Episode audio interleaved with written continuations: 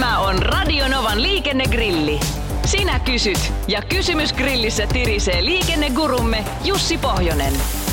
Lähetä oma liikenteeseen liittyvä probleemasi Radionova liikenteessä ohjelmaan osoitteessa radionova.fi tai Whatsappilla plus 358 108 06000.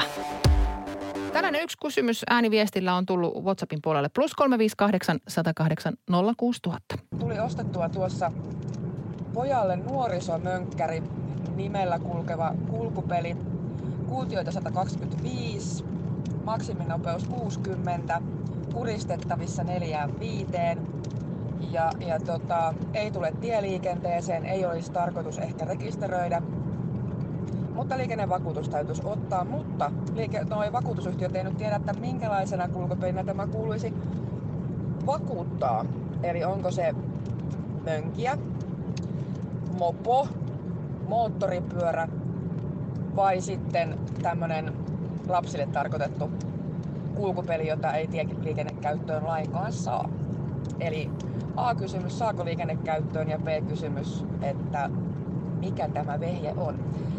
Kiitos Taina tästä kysymyksestä ja nyt on Jussi sun vuoro ottaa kiinni ja vastata. Joo, pikkusen mulla karvat nousee pystyyn, että lapsille tarkoitettu laite ja kulkee 60 ja 125 kuutioinen ja kaikkea muuta. Mitään tämmöistä nuorisomönkkäriä hän ei meillä ajoneuvollakin kyllä tunne ajoneuvoluokkana ja ja Taina laittoi itse asiassa tuolta WhatsAppin kautta kuvankin tästä näin, ja kyllähän toi aika paljon tuommoiselta tavalliselta mönkiältä näyttää, eli, eli varmaan nelipyörä taitaa olla se oikea ajoneuvoluokka, mikä tuossa on.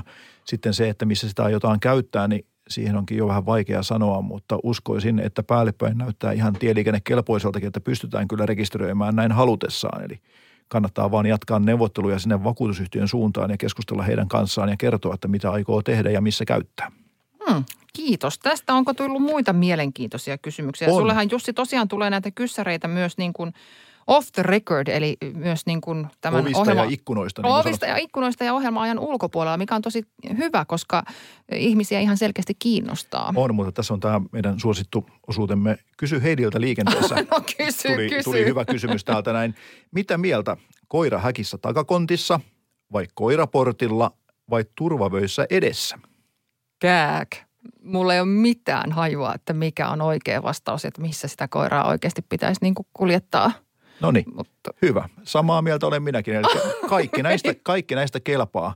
Nimittäin pointti on tässä se, että kaikkihan nämä vaihtoehdot ovat sellaisia, että se koira on jollakin tavalla niin kuin kytketty. kytketty. Joo, Ja se on tärkeää, koska tota, se, että iso koira irrallaan auton ohjaamossa, perhardilainen tunkee omistajan syliin kesken ajon, niin ei varmaan paranna liikenneturvallisuutta. Eli Mutta menikö Tuurilla oikein mun vastaus? joo, kyllä, sinä olet luonnonlahjakka. Hienoa.